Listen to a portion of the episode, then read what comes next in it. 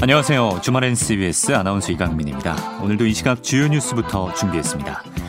코로나19 신규 확진자 수가 36일 만에 500명을 넘어섰습니다. 오늘 0시 기준 국내 코로나19 신규 확진자는 505명 늘어 누적 10만 1275명이 됐습니다.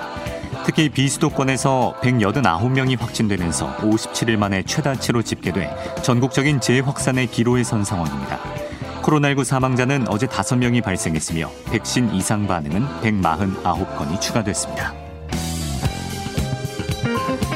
4.7 재보선을 앞두고 여야의 네거티브전이 치열합니다. 더불어민주당 윤호중 의원은 오늘 박영선 서울시장 후보 유세에서 국민의힘 오세훈 서울시장 후보를 향해 내곡동 땅이 있는 것을 뻔히 알면서 거짓말하는 후보라며 쓰레기라고 표현했습니다.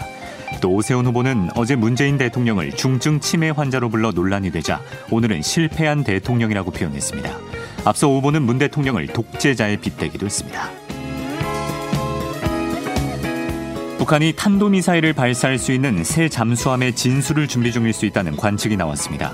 미국의 북한 전문 매체 38노스는 북한 함경남도 신포조선소를 찍은 최근 위성 사진을 분석한 결과 선박 건조와 수리를 위한 시설인 드라이독을 잠수함 진수 시설 옆으로 옮긴 것으로 포착했다고 밝혔습니다. 다만 38노스는 새 탄도미사일 잠수함 진수 준비가 아니라면 잠수함 제조창과 부두를 오가는 레일 정렬을 목적으로 드라이독을 이동했을 수 있다고 추정했습니다. 국제유가 상승의 영향으로 전국 주유소 휘발유 가격이 이번 주에도 오르면서 18주 연속 상승했습니다. 한국석유공사에 따르면 3월 넷째 주 전국 주유소 휘발유 평균 판매 가격은 지난주보다 12.6원 오른 리터당 1,530원으로 집계됐습니다. 농심의 창업주 신춘호 회장이 92세 일기로 오늘 새벽 별세했습니다. 1965년 농심을 창업한 신춘호 회장은 신라면과 짜파게티, 새우깡 등의 제품을 개발했으며 신라면은 전 세계 100여 개국에 수출되고 있습니다. 평일 낮 시간대에 택배 기사를 가장해 아파트에 침입한 뒤 초등학생을 인질로 잡고 부모에게 1억 원을 요구한 30대가 경찰에 붙잡혔습니다. 강원 강릉경찰서는 이 같은 혐의로 37살 남성에 대해서 구속영장을 신청할 예정이며 이 남성은 집안에 있던 현금만 챙겨서 달아났다가 당일 오후 경찰에 검거됐습니다. 경기도 고양에서 산책 중 실종된 발달장애인으로 추정되는 시신이 일산대교 인근 한강에서 발견됐습니다. 이상은 경향신문 제휴 CBS 노컷뉴스였습니다. 봄비가 오고 있습니다. 예, 내일까지 전국에 걸쳐서 비가 내린다고 하는데 요 며칠 뭐 미세먼지 농도도 굉장히 짙었고 뭐 아침에는 안개도 맡기고 그래서 좀 뿌예했던 세상이 좀 정화가 되는 것 같습니다. 이제 뭐 기후가 갈수록 따뜻해지면서 점점 꽃들도 일찍 피고 있고 정말 봄 기운이 완연하게 느껴지네요, 이제. 이럴 때 창밖으로 봄비도 좀 감상해 보시고요. 아, 또 사람 없는 한적한 곳에 가서서 가끔씩 꽃 구경도 해보시고 기분 전환하시기 바랍니다. 코로나19로 사회가 비록 우중충하고 뭐 대체로 가라앉은 분위기지만 꽃은 피고 봄은 또 옵니다, 여러분. 힘내시고요. 저도 집 앞이 바로 봄꽃 명소거든요. 코앞입니다. 예, 그래서 꽃셋권에 살고 있기 때문에 뭐 쓰레기 버리러 나가다가 꽃 구경하고 오고 그러면은 기분이 좋아지더라고요. 예. 그렇습니다. 자, 아름다운 봄 날씨에 그렇지 못한 세상 소식들. 그래도 세상 돌아가는 건 알아야 되기 때문에 저희가 잘 정리해 드리겠습니다. 오늘도 2시간 생방으로 함께 하고요. 들으시면서 사연과 신청곡 남기실 분들은 짧은 문자 50원, 긴 문자 100원 드는 샵 1212 문자 서비스, 공짜인 CBS 레인보 어플리케이션으로 참여해 주시면 제가 모바일 간식 쿠폰도 보내드리고 있습니다. weekend 뉴스 가보죠.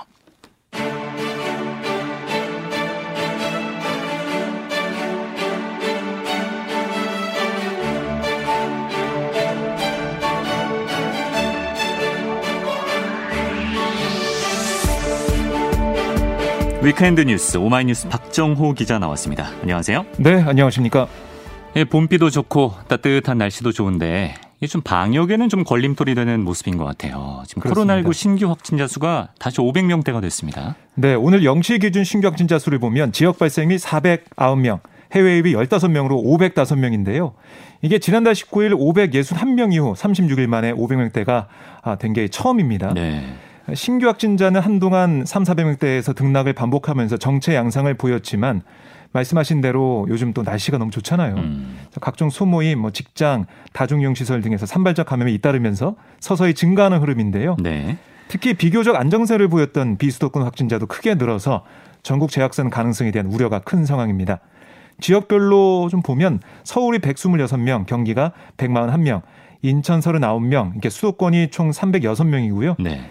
어제 336명보다는 이 30명 줄었지만 여전히 300명대에 머무르면서 많아요. 전체 지역 발생의 62.4%를 차지했습니다. 네. 그러니까 비수도권은 충북과 강원, 부산이 좀 많이 나왔는데 충북이 38명, 강원이 35명, 부산이 33명이에요. 음. 그러니까 대구 22명, 경남 19명, 대전 경북 각 10명이고 광주 5명, 전북 4명, 울산 3명, 충남 제주 각 2명, 세종 1명.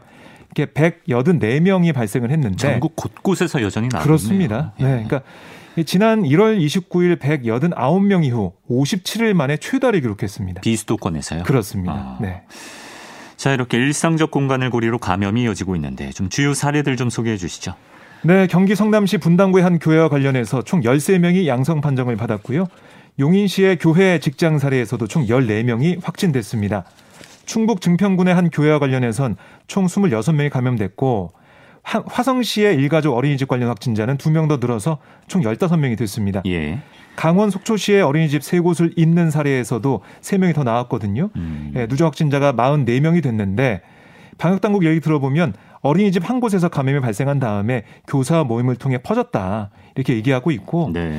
이게 다른 어린이집, 어린이집 관련해서도 확진자가 나오고 있기 때문에 더 퍼지지 않을까 음. 걱정인 상황입니다. 네. 진주시의 목욕탕 관련 누적 확진자 241명까지 불어났고요.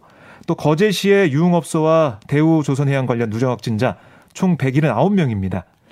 아, 이렇게 확진자들이 계속 늘어나고 있는 상황인데 예. 감염병 전문가들 얘기 들어보면 현재 추세대로 간다면 확진자가 서서히 더 늘어날 걸로 예상을 하고 있어요. 음.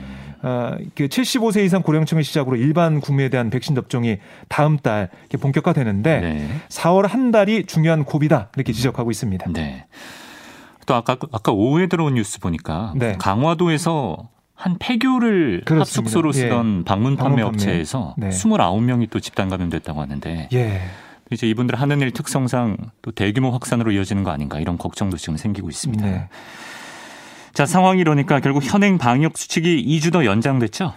네, 내일 자정에 종료 예정이던 수도권 2단계, 비수도권 1.5단계 이 조처가 다음 달 11일까지 유지가 되고요. 또 직계 가족이나 상견례, 영유아 동반 모임을 제외한 5인 이상 사적 모임 금지 조치도 2주 더 연장이 됐습니다. 네. 아, 또 수도권 음식점과 카페 같은 다중이용 시설의 밤 10시까지 영업 시간 제한도 계속되는데요. 거리두기 조치 연장에 따라서 수도권에서는 결혼식, 장례식 이런 행사 인원이 지금처럼 100명 미만으로 유지가 되고 네. 비수도권은 원칙적으로 500명 미만 규모로 행사를 할 수 있는 상황이 되겠습니다. 음. 또 종교 활동의 경우 뭐 똑같습니다. 정규 예배 인원이 수도권에서는 20% 이내, 비수도권에서는 30% 이내로 제한이 되고요. 무도장, 스포츠 경기장, 키즈 카페, 이 미용업, 카지노 등에서는 음식 섭취가 금지가 돼요. 네. 그 유의를 해야 되는 상황입니다. 네. 그리고 이제부터 방문 기록에 박정호 외 1인 네. 이렇게 하면 안 된대요. 그렇습니다. 박정호, 이강민 일행들 다 써야 된답니다. 네. 또 바뀌는 부분이죠. 예. 네. 어쨌든 뭐 사회적 거리두기 단계가 어, 연장되면서 수도권 자영업자들의 실망은 굉장히 클 것 같습니다. 예, 뭐 계속해서 2주 뒤엔 되겠지, 2주 뒤엔 좀 풀리겠지, 네. 이런 생각을 하고 계시는 것 같은데요. 그러니까 5인 금지, 10시 영업 제한 조치를 한 지가 언젠데, 음. 확진자 수가 줄지 않는다는 건 식당을 옥죄는 게 방역에 별반 도움이 안 되는 게 아니냐, 음. 이런 지적을 하고 있고요. 네. 네 거리두기 단계를 무조건 연장만 할 게 아니라 손봐야 할 부분을 살펴가면서 음. 변화를 좀 주자. 아, 그런 얘기. 뭐 저번에 제가 말씀드렸지만 네. 5인 금지가 꼭 이게 딱 정해진 걸로 가선 안 된다. 음. 뭐 6인 금지, 8인 금지도 있고. 그러니까 좀 상황에 맞게 좀 풀어야 되는 거 아니냐. 같은 조치로 계속 2주씩 연장하는 게 더 이상 뭐 효과가 있는지 네. 한번 따져봐야 된다. 그렇습니다. 또 10시 영업 제한도 11시나 좀 풀어주는 걸로 음. 가야 되는 게 아니냐. 이런 얘기도 하고 있는데요. 근데 방역 당국 예를 들어보면 이게 뭐 10시 제한으로 한 게 사실은 10시 이후로 하게 된다면 또 2차 문화가 있고 하기 네, 때문에 그렇죠. 아, 사람들이 모이는 그런 시간이 길어진다 음. 이런 얘기를 하고 있고 5인 금지 같은 경우도 그러니까 4명까지는 모여서 뭐 식사하고 이런 것은 가능하게 하지만 5인 이상이 된, 되게 되면 또 음. 방역 입장에서는 이 확산 우려가 있기 때문에 네. 불가피하다 이렇게 또 얘기하고 있습니다. 네. 원래 정부 목표는 지금쯤까지 한 200명대로 네, 줄이는 게 목표였는데 맞습니다. 그게 지금 안 되고 있는 걸 보면 조금 사람들이 피로감도 느끼고 무뎌졌다라는 생각은 좀 드는 것 같습니다. 네. 아, 이럴 때일수록 빨리 백신 접종을 해야겠다는 생각이 드는데 현재 접종 상황도 알려주실까요? 네, 지난달 26일 국내에서 백신 접종이 시작된 이후 어제까지 1차 접종을 완료한 사람 79만 2,274명으로 집계가 됐는데요.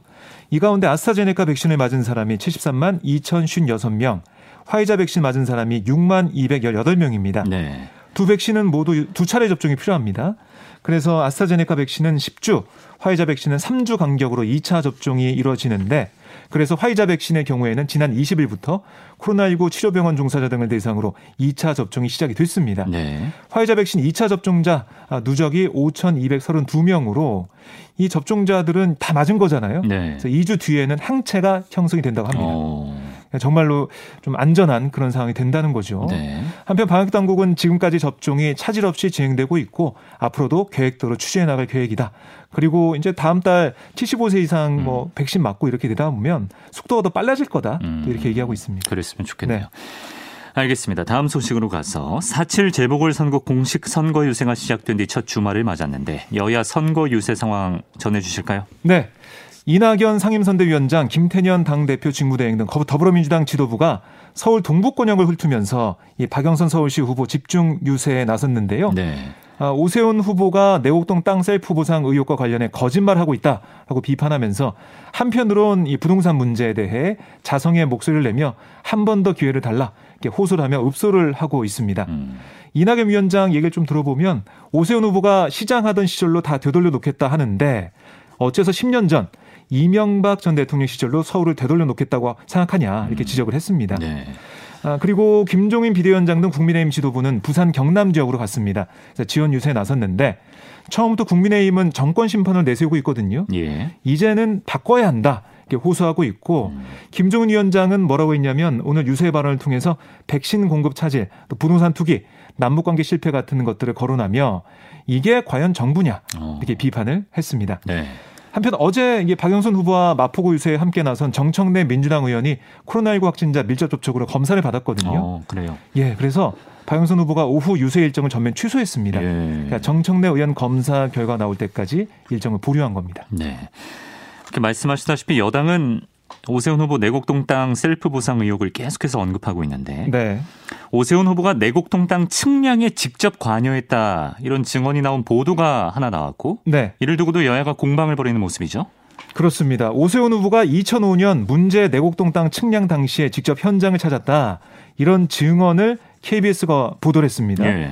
네, 민주당이 이에 대해서 SH공사가 내곡지구 개발 계획을 세우기 위한 연구 용역을 발주하기 직전에 갑자기 오 후보의 처가가 땅을 측량한 거다. 음, 그러니까 이 돌고 도는 거짓말을 언제까지 인내해야 하냐. 오 후보는 증언이 나오면 사퇴를 하겠다고 공언했는데 이게 증언이 나왔다. 음. 그러니까 아이들 밥그릇 차별을 위해 182억 원의 혈세를 쓰면서 주민투표를 강행하고 결국 장렬하게 셀프 탄핵을 했던 경륜이 있는데 예. 그 풍부한 사퇴 경력을 살려서 오늘부터 능숙하게 사퇴하라. 음. 뭐 이렇게 좀 10년 전에 있었던 일을 어, 들춰내면서 네. 꼬집었습니다. 네.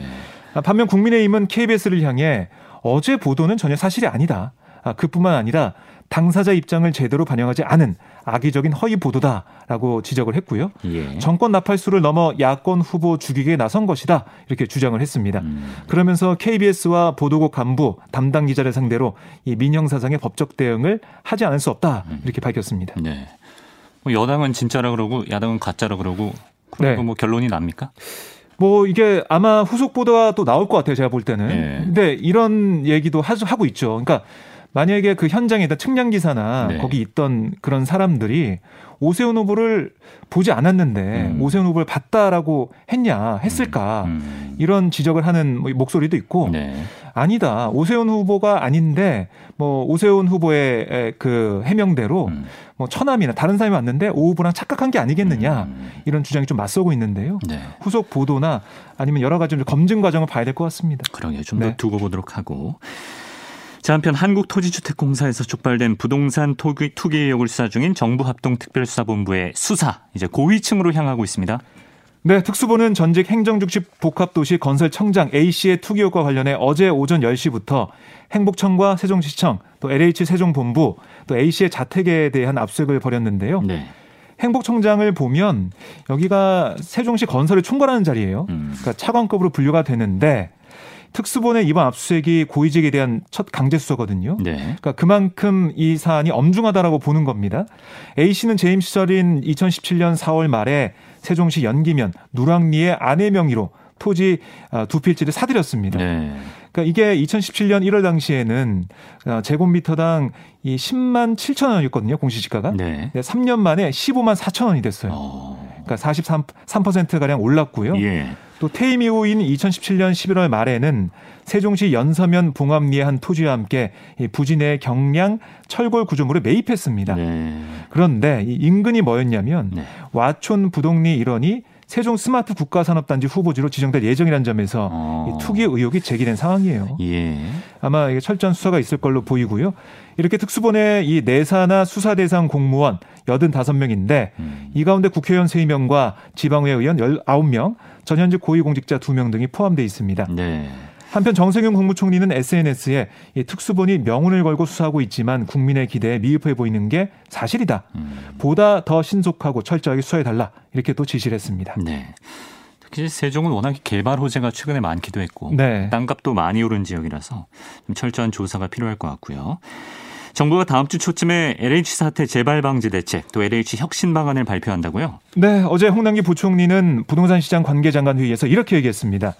이번 LH 사태를 계기로 공직사회의 부동산 투기를 근절할 근본적인 대책을 마련하고 공직과 민간을 망라해 부동산 시장의 불법 불공정 행위, 그러니까 부동산 적폐를 완전히 개혁하겠다.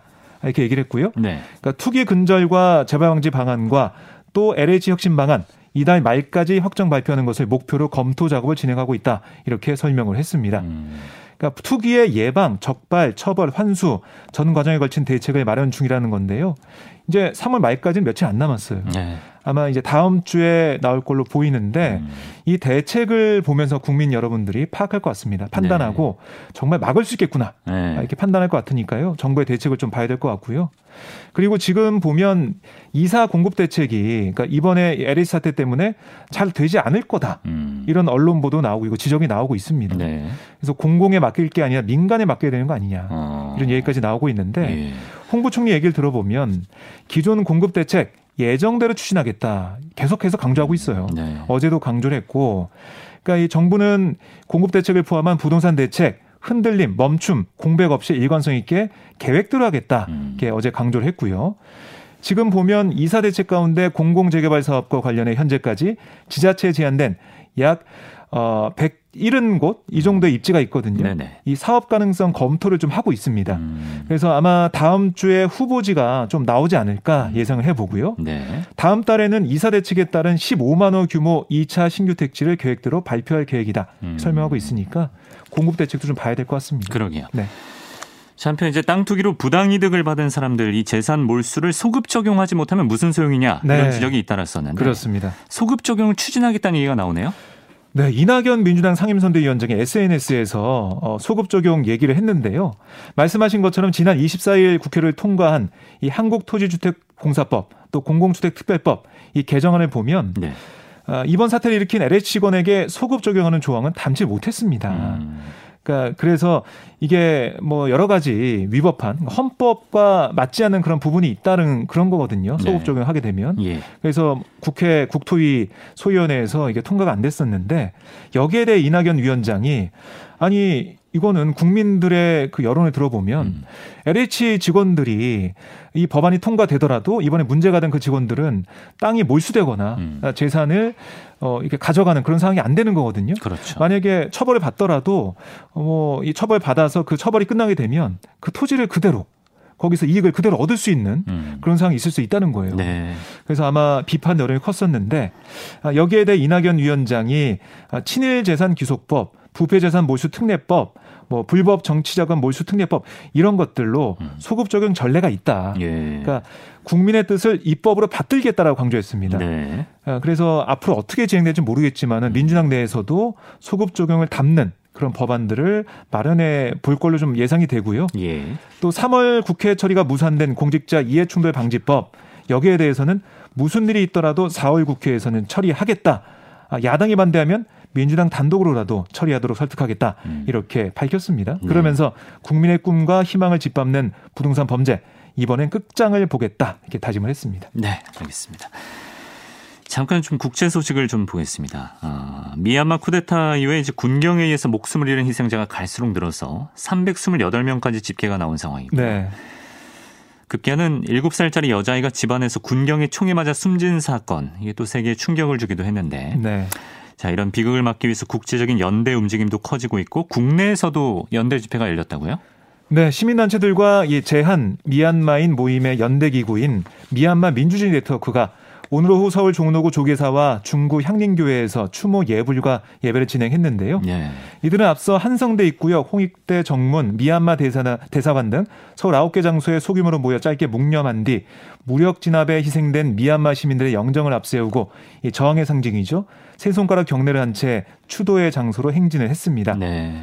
특히 오늘이 미얀마 군부의 최대 기념일이에요. 아. 그래서 미얀마에서도 시민들의 대규모 시위가 예고돼 있거든요. 예. 그러니까 또다시 군경과의 충돌이 벌어질 가능성이 있는 상황인데 음. 그러니까 참가자들은 어, 정말 군부의 학살, 남녀노소 가리지 않고 자행되고 있고 어, 총칼에 맨몸으로 맞선 시민들의 고귀한 넋을 기리기 위해 모였다라고 밝혔습니다. 네. 그러면서 진정한 민주주의의 봄을 미얀마 민중들에게 돌려주기 위해서 우리가 연대의 손을 굳게 잡아야 할 때다라고 강조를 했는데요. 음. 오늘 추모 행사는 인천과 광주, 대구, 또 충남 아산 등에서도 동시에 진행됐습니다. 네. 아, 참 군경들 소식 보니까 시위대들한테 조롱하면서 막 총질 막 네. 하고 갈수록 좀 진압이 아, 무분별하게 과격 대응으로 가고 있는 것 같아서 그렇습니다. 참 안타깝습니다. 네. 예, 좀 국제사회에 효력 있는 제재가 필요할 것 같고요. 아, 그리고 참 국제사식으로 가도 깝깝한 소식이 많네요. 네. 미국에서 아시아계를 겨냥한 증오 편지가 배달되는 사건이 잇따라 발생하고 경찰이 수사에 나섰다고요? 네, 이게 뭐 애틀란타 총격 사건에 이어서 뭐한 실버타운에 예, 아시아인을 그러니까 한국계 미국인을 조롱하는 또 음. 편지가 배달됐었는데 네. 이번에도 미국 현지 경찰에 따르면 캘리포니아주 리버사이드의 한 네일숍에서 아, 지난 21일 익명의 증오 편지가 배달됐다 이런 소식이 전해졌습니다.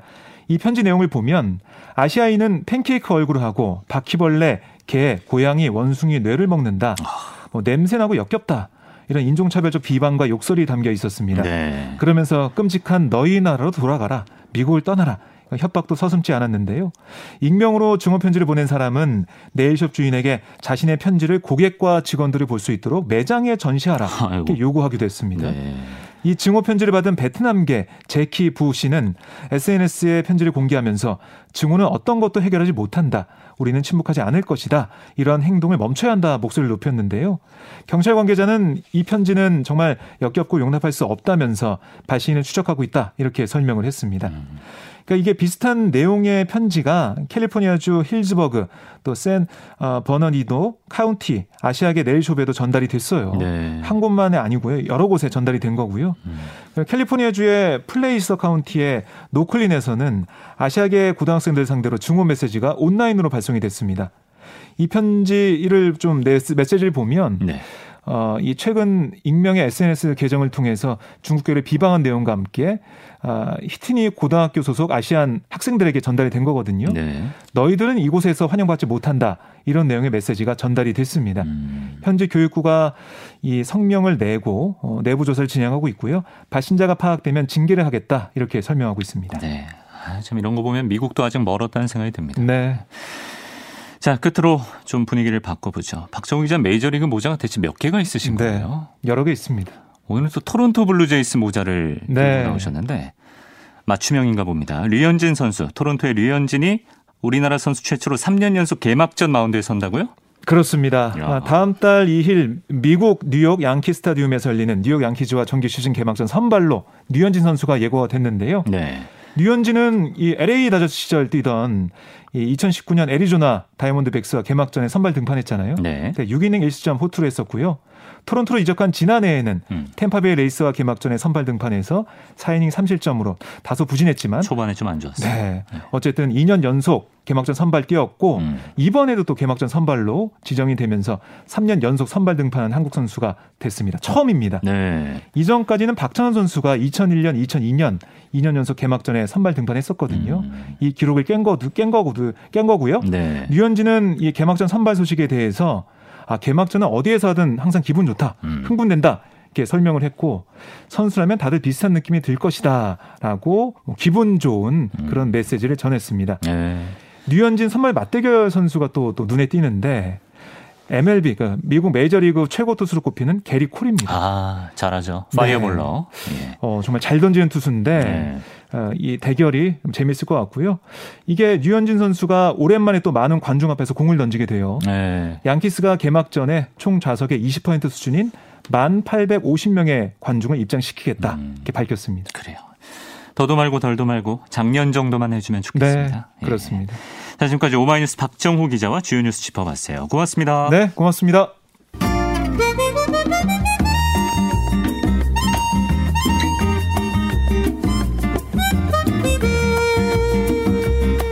네, 초대석 시간입니다. 아, 이번 LH 사태의 재발을 막기 위해서 이해 충돌 방지법의 제정을 서둘러야 한다. 이런 목소리가 높죠. 이번 사태의 핵심 원인으로 이해 충돌 문제가 지금 꼽히고 있는 겁니다. 네, 지난 25일 참여연대와 민주사회를 위한 변호사 모임이 기자회견을 열고 LH 사태가 발생한 또 하나의 원인으로 무분별한 대출을 꼽았습니다. 그러니까 현재 대출 규제 정책에 뭔가 문제가 있다는 건데 과연 이번 LH 사태와 어떤 연관성이 있는 것인지 또 이번과 같은 일이 또 발생하는 걸 막기 위해서 어떤 것들이 보완돼야 하는지 오늘 이야기를 들어보겠습니다. 민주사회를 위한 변호사 모임의 권호현 변호사를 스튜디오에 모셨습니다. 안녕하십니까? 안녕하십니까. 네, 반갑습니다. 아, 사실 이번 땅 투기 의혹 사태를 어떤 공직자의 비위라든지 윤리식 결여 이런 쪽으로 이제 푸는 기사들은 참 많았는데 대출 규제 정책의 허술함 이런 식으로의 접근은 저는 생각해보지 못한 것 같거든요. 이제 그제 있었던 기자회견 제목이 국내은행 신규 가계대출 DSR 실태 분석 발표였는데 이 자리에서 정부의 대출 규제 정책 문제점에 대한 여러 가지 지적이 나왔고 근데 일단 용어가 좀 어려워요. 그래서 여기 나온 DSR이 뭔지부터 좀 설명이 필요할 것 같거든요. 네, 뭐 일단 DSR을 R은 영어로 그 debt 그 부채죠. 네. 그리고 서비스, 레티오 비율 이거의 약자인데요. 네. 그 풀어서 그 설명을 하면 네. 한 개인이 1년 동안 갚아야 하는 모든 부채의 원금과 이자의 합계액을 네. 그 개인의 연간 순수입 으로 나눈 그 비율을 의미합니다. 네. 예를 들어서 제가 매월 내는 뭐 학자금 대출, 카드 할부금, 주택담보대출, 뭐 신용대출 이거에 매월 얼마씩 내는 거에 연간 총 원리금액 거기에다가 네. 제가 세금을 뺀 세후 순연봉 음. 이게 뭐 제 연봉 순 연봉이 1억일 때 그 연간 나가는 대출액이 4천만 원이다. 그럼 DSR이 40%다. 40%. 예. 이런 것입니다. 그러니까 어떤 채무자의 연 소득 대비 부채가 주는 부담 정도를 나타내는 그런 지표라고 보면 되, 될까요? 네, 맞습니다. 예. 그럼 이 DSR이라는 지표가 이렇게 뭐 금융 정책을 세울 때 많이 쓰이게 되는 게 언제부터입니까? 어, 전 세계적으로 그 2008년, 7년 전후한 금융위기 때 네. 세계적으로 쓰이기 시작했고 우리나라에서는 2017년부터 본격적으로 2017년. 쓰이기 시작했습니다. 네. 그럼 그 이전엔 네. 어떤 지표를 썼나요? 그 이전에는 이제 노무현 정부 당시에 DTI, LTV 이거는 이제 정치자 여러분께서 음. 상당히 친숙한 개념일 텐데요. 네. 간단히만 설명을 드려보면 DTI라 함은 그 대출을 받을 때 담보를 맡기는데 네. 그 담보 부동산과 딱 그거 그 담보와만 관련된 대출 원리금 음. 그것과 소득을 비교한 것이고요. 네. LTV라 하면 역시 담보로 맡기는 그, 그 담보를 맡기고 돈을 빌릴 때 네. 그 부동산의 가치와 음. 내가 얼마만큼을 빌리느냐 그 비율을 의미한 겁니다. 네. 이두 가지 그 방식 또한 여전히 유효하고 아직도 활용되고 있는 것이지만 네. 여기에 더해서 그 사실 좀 더 근본적인 것은 DSR 개념이었는데 네. 이게 이제 2017년부터 적용이 되기 시작했습니다. 음. 알겠습니다. 좀 가계 어떤 특징이 있을까요? DSR을 쓰는 이렇게 주로 쓰게 된 이유가 뭘까요? 어, DS, 그, 저, DTI랑 비교를 먼저 해보면은 네. 좀 명확해지는데요. DTI는 그, 그 주택 담보 대출을 받을 때 그 담보되는 아파트, 예를 들어 아파트에 그거에 관련된 대출만을 계산을 합니다. 네. 그거의 원금과 이자만을 계산을 하는데 DSR이라는 개념은 주택을 담보로 해서 받은 대출 더하기 음. 신용대출, 네. 학자금 대출, 뭐 이제 전세 자금 대출 음. 이런 개인의 모든 부채를 다 합쳐서 음. 계산을 하는 것이죠. 네. 그래서 실질적으로 그 사람의 수입 그 수입 연간 총 소득에 비해서 네. 돈을 얼마나 그 갚을 수 있는 능력이 있느냐 이거를 음. 보기 위한 정확한 지표는 DSR입니다. 음, 네. 그러니까 좀 더 가계 부채에 더 정확하고 잘 대응하기 위해서 DSR을 중점적으로 사용하기 시작한 것 같은데. 그래서 이게 잘 대응이 됐는지 모르겠습니다. 지금 국내 가계 부채 비율이 얼마나 되죠? 어, 가계부채는 그 비율이라고 하면은 두 가지 의미가 있습니다. 하나는 네. GDP 대비 가계부채 비율이 있고 네. 또 가처분 소득 대비 가계부채 비율이 있는데 아, 특별히 이걸 나눠서 볼 것도 없이 우리나라는 지금 압도적으로 세계 1위다. 둘 다. 아 세계 1위입니까? 네, 그렇게 아, 보면 되겠습니다. 네. 수치로 말씀드리면 GDP가 작년에 네. 그 GDP 대비 가계부채 가계부채 비율이 101%를 넘었고 어. 가처분 소득 대비 가계부채 비율은 그 작년 기준으로 200%를 넘을 것으로 이제 추정이 되고 있고 예. OECD 국가 평균은 GDP 대비로는 평균이 65.3이고 가처분 소득 대비로는 124% 정도 되거든요. 어. 네, 어, 그러니까 국내 총생산보다 가계 부채가 더 큰 상황이라고 보면 되겠군요. 네 맞습니다. 아, 참. 근데 듣기로는 이제 우리나라에서 사용하는 DSR의 개념과 외국에서 사용하는 DSR의 개념에 좀 차이가 있어서 거기에 좀 문제점이 있다고 들었거든요. 이건 무슨 얘기입니까?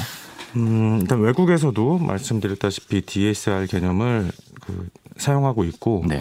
그 용어는 조금씩 다릅니다. 아. 디- 우리가 쓰는 DTI를 DSR로 사용하는 이제 영국과 미국 같은 곳들이 아, 있고 네. 이제 유럽 연합에서는 DSTI, 뭐 DSI라고 쓰기도 하고요. 음. 근데 그 하지만 그 내용은 실질적으로 동일합니다. 개인의 총 소득, 음. 연간 총 소득에 대비해서 그 모든 부채, 주택 관련이든 네. 신용이든 뭐 보험료, 세금까지도 넣기도 하고요. 네. 이런 것들인데 그 외국 대체로 3, 40%를 초과하는 경우에 가게가 파산에 이를 위험이 높다고 평가해서 아, 규제를 하고 규제를 있고요. 하고. 네. 뭐 이제 개발 정도에 따라서 뭐 어떤 나라들은 어, 한 50%까지도 되기도 하고 음. 뭐 엄격하게 룩셈부르크 같은 경우는 20%로 제한하기도 하고 음. 그러고 있습니다. 우리나라는 어느 정도입니까? 우리나라는 현재 이 정, 음, 정확하게 몇 프로다라고 하기 어렵습니다. 지금 그래요? 이제 40% 정도가 적당하다라고 금융 당국이 네. 금융위원회가 인식하고 있는. 것으로- 네네. 예. 보- 그렇게 보이고요. 네. 이그 세계적으로 사용되고 있는 DSR과 우리나라의 가장 근본적인 차이점으로서 네. 그 40%가 네. 개인들에게 전면적으로 적용되고 있지가 않은 상황입니다. 우리나라가요? 네. 그러면요? 이거를 구체적으로 조금 더 말씀드리면 네. 최초에 아까 말씀드린 게 2017년에 처음 도입됐다고 말씀드렸었는데 네. 개인별 전면 적용이 아니라 은행에다가 적용을 하는 겁니다. 어. 그러니까 은행이 평균적으로 40%를 유지하라 이런 거죠. 그래서 어떤 대출자에게는 한 10% 정도로 네. 뭐 대출해주고 은행별로 40%를 40%를 맞춰라. 네 맞습니다. 평균적으로 뭐 그, 그걸 맞추고 네. 또그 90%를 초과하는 대출자를 일정 비율 이하로 유지하라 이런 어. 식으로 감독을 하는 거죠. 그럼 개별로는 한 7, 80% 되는 사람들도 많겠네요. 많게 많죠. 네. 아. 그랬었던 것이고 네. 이것을 2019년에 아주 약간 확대해서 네네. 그 투기 과열 지구나 뭐 투기 지구인 경우 네. 지정이 된 경우 주택을 대출받는 경우에만 예. 그리고 또 9억 초과 대 그 해서 대출 그 펴- 시가가 9억을 초과하는 경우에만 네. 이렇게 조건들이 있는 경우에만 그 개별적으로 적용을 아, 하는 것이었고 역시 네. 되게 제한적이죠. 네.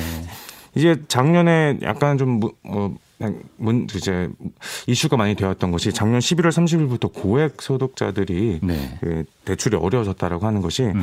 작년 11월 30일부터 적용됐던 정책이 역시 전면적인 전면적인 적용이 아니라 네. 그 범위를 약간 늘린 겁니다. 아. 기존 거 정책들을 은행별로 관리하고 네. 투기과열 지구에서 9억 초과 주택을 어, 아파트를 대출받는 경우 그 담보로 대출받는 경우 네. 다 유지하면서 네.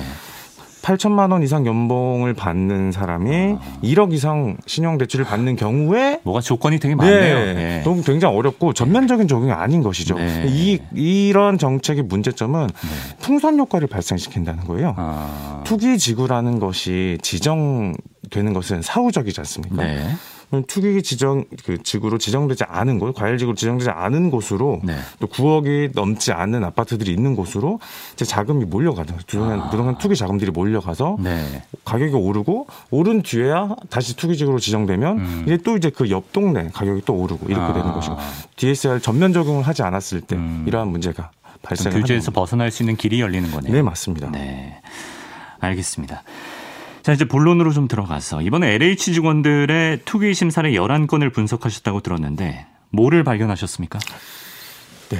디- 저희는 지난 제가 기억하기로만 3, 4, 3년 연속으로 DSR DSR 제도의 전면 적용을 주장을 해 왔는데 네. 그러다가 이제 저도 참여연대와 민변회에서 활동을 하고 있지만 제가 속하지 않은 다른 부서에서 LH 건을 이렇게 분석을 했던 것이고요. 네. 저는 자료를 함께 이제 보면서 아, 보니까 와 저희가 그동안 줄기차게 주장을 해왔던 DSR의 전면 적용이 됐으면 네. 이 사람들은 대출을 아예 못 받았겠네 이거를 발견한 겁니다. 아, 뭐 어떻게 나왔길래? 이게 등기부등본을 보면 이 소유자 이제 이름이 나오고 네. 그 소유자가 어느 은행에서 어느 금융기관에서 돈을 얼마나 대출받았다, 뭐 채권 최고액이 있어서 네. 대출 얼마나 받았다를 이제 추산을 할 수가 있습니다. 네. 그거를 분석을 해 보니까 그 정확한 수치는 아니고요. 약 어, 평균으로 그 LH 직원들이 시흥시 과림동, 무진해동 그 동네에서 네.